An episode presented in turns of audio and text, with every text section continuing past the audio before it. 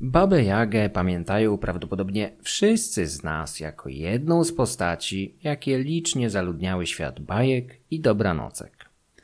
W słowiańskim folklorze przetrwała jako mądra, sprytna, stara i odrażająca wiedźma, najczęściej trudniąca się działalnością z pogranicza zielarstwa, czarnej magii i dręczenia małych dzieci.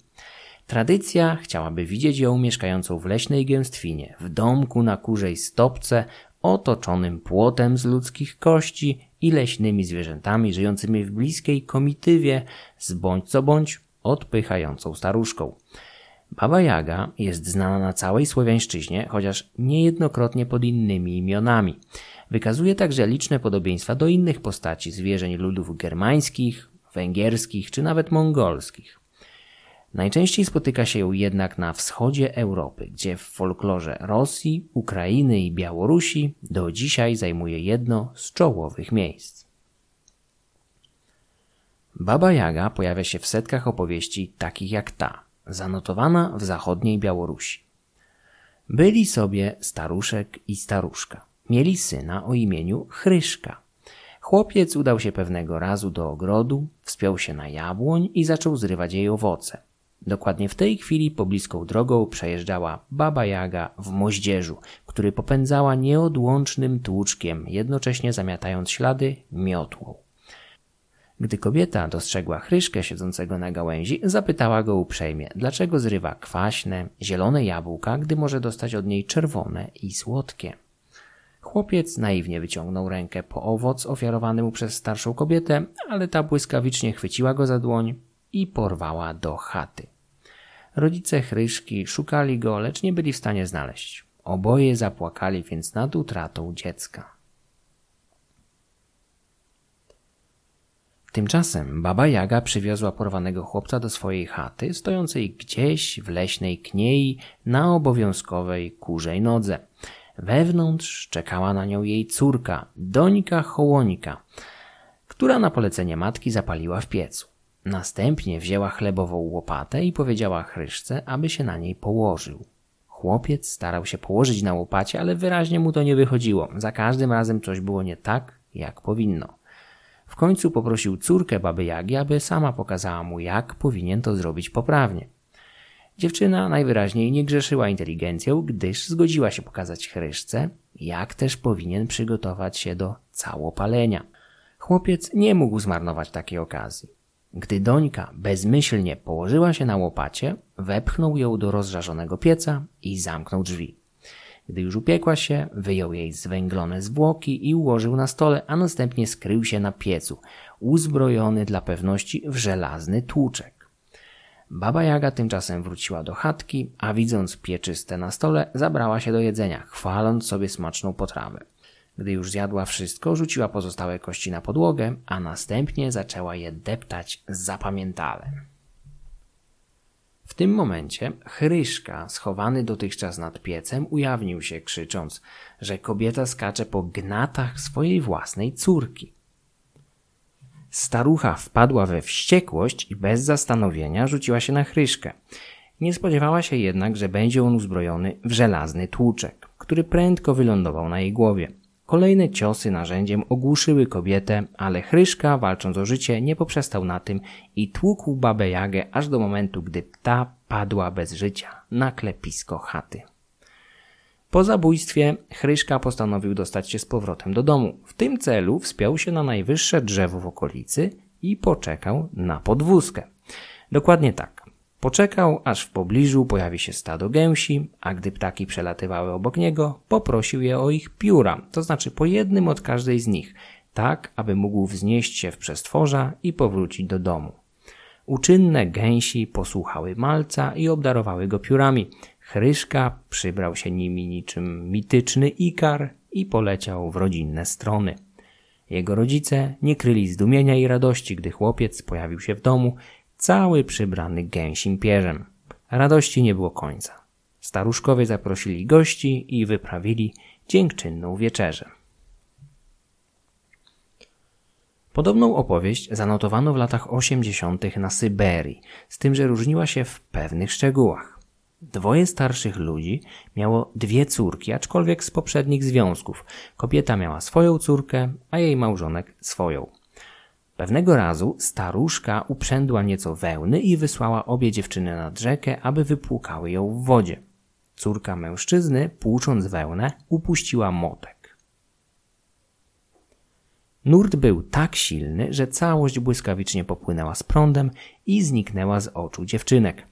Obie wróciły do chaty, gdzie zdały relację z niefortunnego zajścia. Macocha dziewczyny winnej zajścia zbiła ją i rozkazała udać się na poszukiwania cennego motka. Nie mając innego wyjścia, dziewczyna usłuchała. Ruszyła w drogę i już na samym jej początku spotkała chłopa doglądającego stada prosiąt. Zapytała go, czy nie widział zaginionego motka. On zaś obiecał dać jej wskazówki, jeżeli pomoże mu zagonić rozbiegane świnie do chlewu. Gdy dziewczyna pomogła chłopu, wskazał jej, gdzie widział zaginiony motek jednocześnie w zamian za otrzymaną pomoc obiecał jej prosie. Miała je odebrać wracając. Dziewczyna szła dalej, a po drodze napotkała kolejno ludzi doglądających cieląt, a później źrebaków. Sytuacja powtórzyła się. Pomogła jednym i drugim. Uzyskała wskazówki niezbędne w kontynuowaniu poszukiwań oraz obietnicę nagrody do odebrania podczas powrotu. Idąc zgodnie z radami spotkanych chłopów, dotarła wreszcie na skraj lasu, gdzie jej oczom ukazała się tajemnicza chatka stojąca w gęstwinie. Jakby tego było mało, stała ona na kurzych nogach, odwrócona tyłem do dziewczyny, a przodem do lasu. Nasza bohaterka poprosiła chatkę, aby odwróciła się do niej, a gdy ta uprzejmie zrealizowała prośbę, jej oczom ukazała się lokatorka. Była nią oczywiście Baba Jaga, przerażająca starucha z gęstymi włosami, siedząca na piecu z nosem tak wielkim, że gdy odchylała się do tyłu, sięgał on aż do powały, czyli drewnianego stropu spotykanego w dawnym budownictwie. Dziewczyna zapytała babę Jagę o zaginiony motek. Ta zaś odparła, że i owszem widziała go. Co więcej, wyłowiła go i schowała. Odda go dziewczynie, jeżeli ta spełni zadanie. Miała przynieść babie Jadze wody w sicie, zagrzać ją do kąpieli, a następnie umyć staruszkę i wszystkie jej dzieci. Dziewczyna usiadła zrezygnowana, czując, że nie będzie w stanie podołać zadaniu, zwłaszcza zaś pierwszej jego części, jak bowiem miała nosić wodę w sicie. W tym momencie z pomocą przybył jej nieoczekiwany gość, mianowicie jakiś ptak. Przysiadł na gałęzi tuż obok niej i powiedział błoto i glina, błoto i glina. Dziewczyna zrozumiała od razu. Wyłożyła sito gliną z błotem, a następnie bez większych problemów Przyniosła z jego pomocą wodę oraz nagrzała ją na kąpiel. Następnie umyła zarówno babę Jagę, jak i wszystkie jej dzieci, a trzeba wiedzieć, że potomstwem staruszki były węże, żmije, jaszczurki i żaby. Baba Jaga musiała uznać zwycięstwo dziewczyny, która spełniła wszystkie warunki niezbędne do odzyskania motka wełny. Zrezygnowana, oddała jej motek wyłowiony wcześniej z nurtu rzeki i puściła ją wolno. Dziewczyna wracała tą samą drogą, którą przyszła do chatki na kurzych nogach, odbierając obiecane nagrody w postaci źrebaka, cielaka i prosiaka. Gdy przybyła do domu z motkiem i cennymi zwierzętami, jej macocha kazała swojej córce upuścić ten sam motek rzece, a następnie udać się na jego poszukiwanie, licząc, że wróci z podobnymi albo jeszcze większymi nagrodami. Druga dziewczyna wróciła jednak z pustymi rękami. Wędrując, nikomu w niczym nie pomogła, gdyż była zbyt leniwa, nie uzyskała niezbędnych wskazówek, a w efekcie niczego nie wskurała. Obie wspomniane bajki pochodzą ze wschodu, jedna z Białorusi, druga zaś aż z dalekiej Syberii. Łatwo dostrzec występujące pomiędzy nimi podobieństwa. W zasadzie większość dawnych bajek o babie Jadze czy jej odpowiedniczkach można zaklasyfikować do kilku kategorii. Czasem baba Jaga stara się zjeść małego chłopca, innym razem dziewczynkę, czasami w jej chatce pojawia się nieco starszy młodzieniec bądź dziewczyna. Bywa zaś, że w niechciane odwiedziny przychodzą dzieci obojga płci. Nie niesie to ze sobą wielkich różnic, chociaż jak zauważył Andreas Jones, autor monografii o tytule Baba Jaga, tajemnicza postać słowiańskiego folkloru, odpychająca starucha jest bardziej wroga wobec chłopców aniżeli dziewczynek. Podobnie częściej stara się pożreć mniejsze dzieci. W przypadku starszych zaś, czasem nawet nastolatków, nie zawsze pełni rolę przeciwnika. Bywa mądrą i pomocną bohaterką, choć to rzadkość. Skąd biorą się te cechy tajemniczej Jagi? Dlaczego tak upodobała sobie prześladowanie dzieci i młodzieży i wreszcie jaka jest jej geneza? Dowiedzmy się o niej więcej. Słowo baba ma bardzo długą historię. Wywodzi się aż z indoeuropejskiego rdzenia bab, któremu Anglicy zawdzięczają słowo baby, czyli niemowlę, Niemcy bube, chłopiec, a Włosi babbo, ojciec. Ludy słowiańskie mają babę, która w staroruskim oznaczała wróżbitkę, akuszerkę, czarownicę. Z tego właśnie słowa powstała babuszka, czyli rosyjska babcia. Baba ma znacznie więcej znaczeń w zależności od regionu i kultury, ale pozostaniemy przy tym, które występuje na wschodniej Słowiańszczyźnie, z której zresztą pochodzi najwięcej zmianek o babie Jadze. Kolejny człon imienia naszej dzisiejszej bohaterki, Jaga, nasuwa znacznie więcej problemów w interpretacji. Wielu lingwistów rozkłada nad nim ręce, uznając, że nie ma stuprocentowo pewnego wytłumaczenia, choć często sugeruje się pokrewieństwo ze słowami takimi jak jęza, jędza, które w języku starocerkiewnosłowiańskim oznaczały chorobę, bolączkę. To stąd pochodzi staropolska jędza, zła kobieta, czarownica, wiedźma. Jędzenie jest równoznaczne ze złoszczeniem się, kłótliwością, wpadaniem w gniew. Niektórzy wysuwają hipotezy, że w języku prasłowiańskim występowały jakieś żeńskie demony choroby zwane jęzami bądź jęgami. Idąc w tym kierunku możemy z pewnym prawdopodobieństwem założyć, że nasza baba Jaga to po prostu jakaś stara, brzydka, kłótliwa kobieta. Co ciekawe, pierwsze pisane wzmianki o niej pojawiają się dopiero w XVIII wieku. Wtedy to 1755 roku rosyjski poeta i gramatyk Michał Łomonosow wspomina dwukrotnie o babie Jadze w swojej liście pradawnych pogańskich bóstw i demonów znanych mu ze Słowiańszczyzny. Co ciekawe, lista Łomonosowa zawiera rzymskie odpowiedniki bóstw słowiańskich, ale przy babie Jadze próżno szukać jakiegoś łacińskiego czy greckiego krewniaka. Już wtedy była ona zagadką, zbyt skomplikowana i wieloznaczna, aby dać się łatwo zaszufladkować. Z czasem Pojawiało się coraz więcej wzmianek o gdyż kolejni literaci, etnografowie i badacze chętnie notowali zasłyszane bajki i podania. Jak wspomniałem od dawien dawna, była to jedna z najpopularniejszych postaci we wschodniosłowiańskim folklorze. Folklor z kolei działa na podobnych zasadach do języka. Z jednej strony ciągle ulega zmianom i ewolucji, ale nie wszystkie nowe pomysły przyjmują się w nim i zostają na dłużej. Aby nowo wymyślone słowo na stałe zagościło w języku, musi znaleźć się wystarczająco duża ilość osób, które będą chętnie się nim posługiwać i to przez długi czas. Podobnie jest z folklorem, gdzie co chwila pojawiały się jakieś regionalne legendy i wariacje już istniejących, ale większość z nich nie żyła dłużej od swoich twórców. Prawdziwą popularność zdobywały te, które zdołały rozpowszechnić się na tyle szeroko, aby przetrwać przez wiele pokoleń. Baba Jaga jest właśnie takim szalenie powszechnym fenomenem, znanym nie tylko wśród Słowian, ale także Węgrów, Mongołów czy ludów germańskich.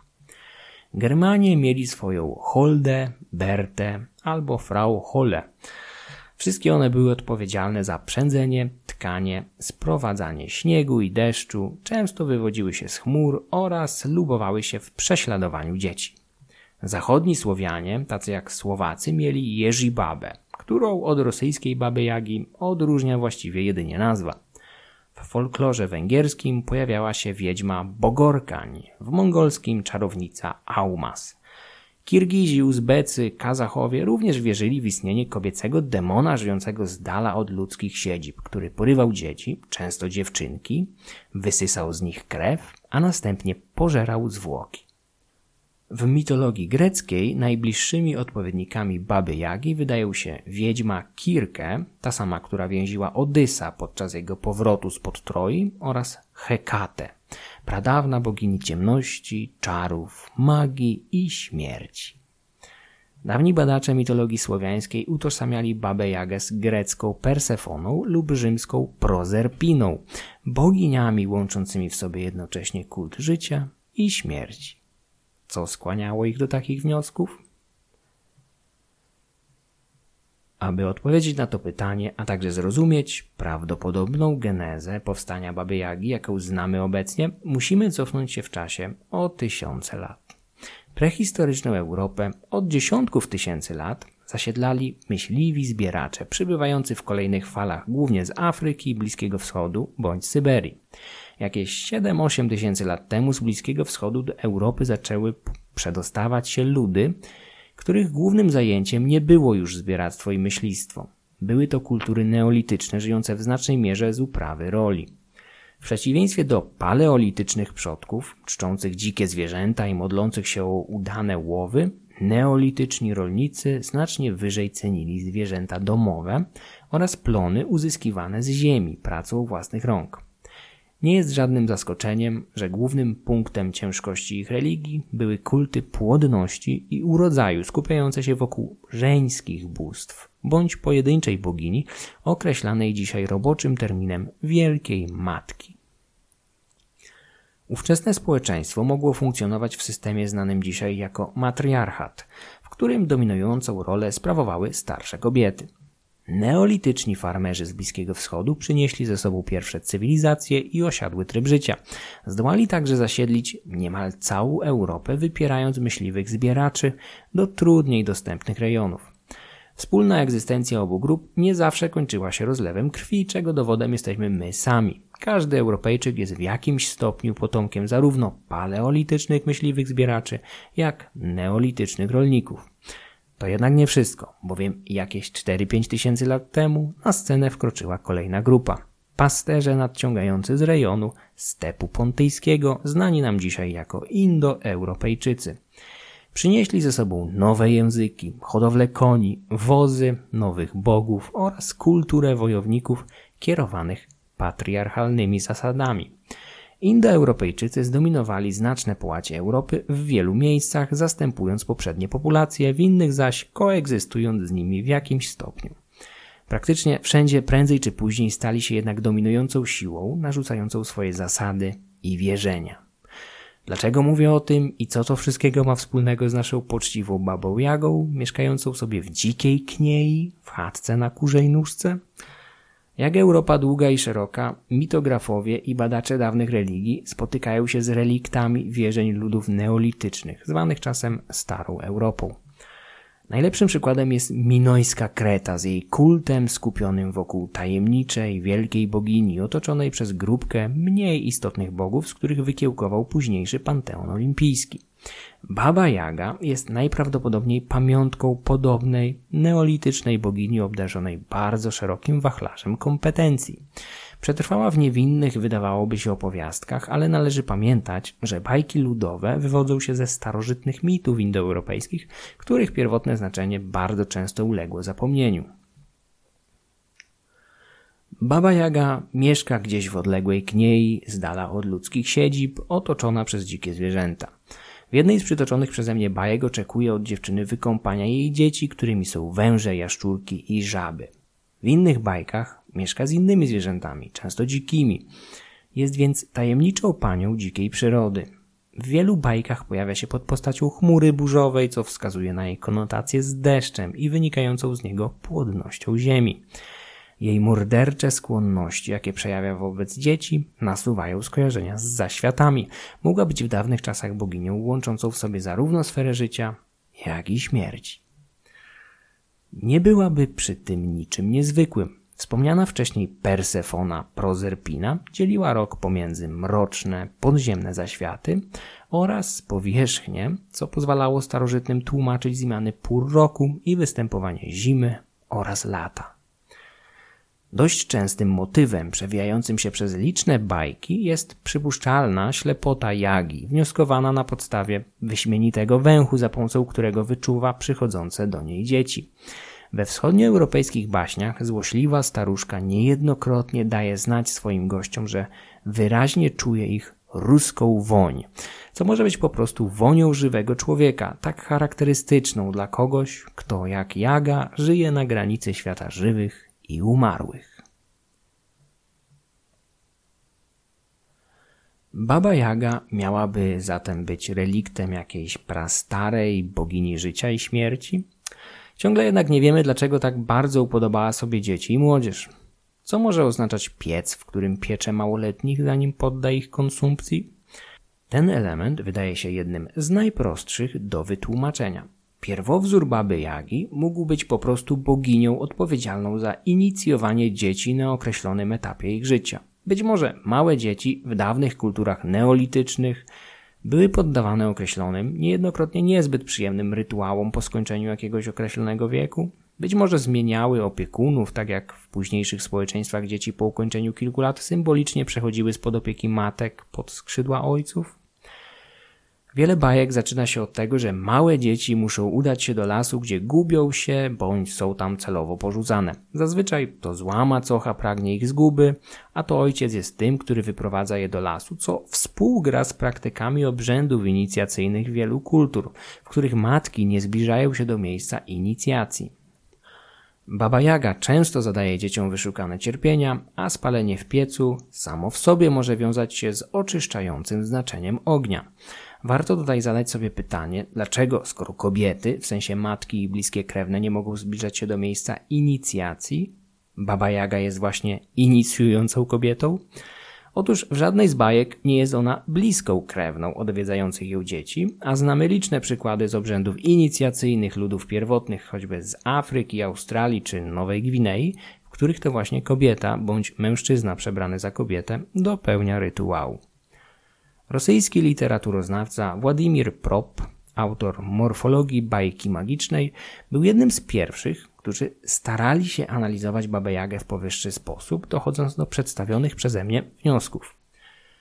Jego zdaniem Baba Jaga była zdegenerowanym i celowo zniekształconym reliktem dawnych epok, łączącą w sobie wierzenia myśliwych zbieraczy i ludów neolitycznych potężną boginią panującą nad życiem i śmiercią, odpowiedzialną za inicjację młodszych członków społeczności. Jeżeli tak, to dlaczego skończyła w takiej formie, w jakiej znamy ją obecnie?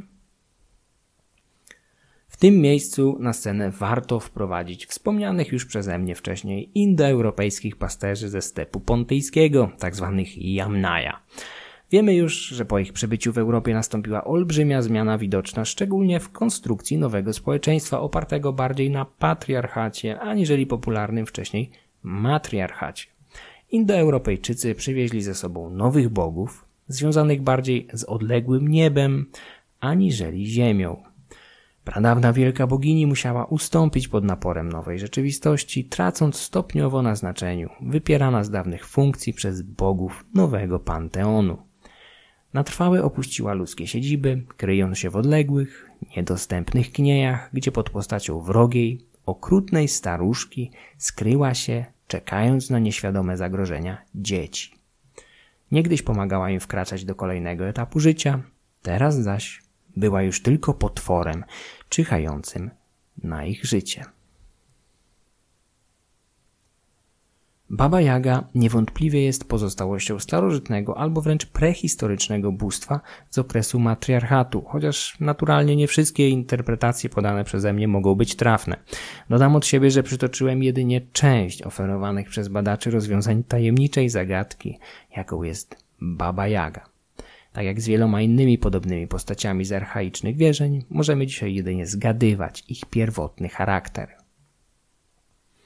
Bez wehikułu czasu nie będziemy nigdy w stanie dowiedzieć się o nich wszystkiego. Opracowanie i narracja Michał Kuźniar. Chciałbym również z całego serca podziękować wszystkim patronom tego podcastu, dzięki którym powstaje więcej dłuższych odcinków. Szczególnie zaś patronom w randze Peruna i Welesa, Filipowi, Mateuszowi, Piotrowi, Krzysztofowi, Pawłowi, Arkadiuszowi. Słuchacze mogą dobrowolnie wspierać ten podcast poprzez Patronite. Link jak zawsze w opisie odcinka. Za wsparcie w każdej wysokości jeszcze raz dziękuję. Odcinki można komentować na YouTube oraz oceniać na Spotify i Apple Podcasts.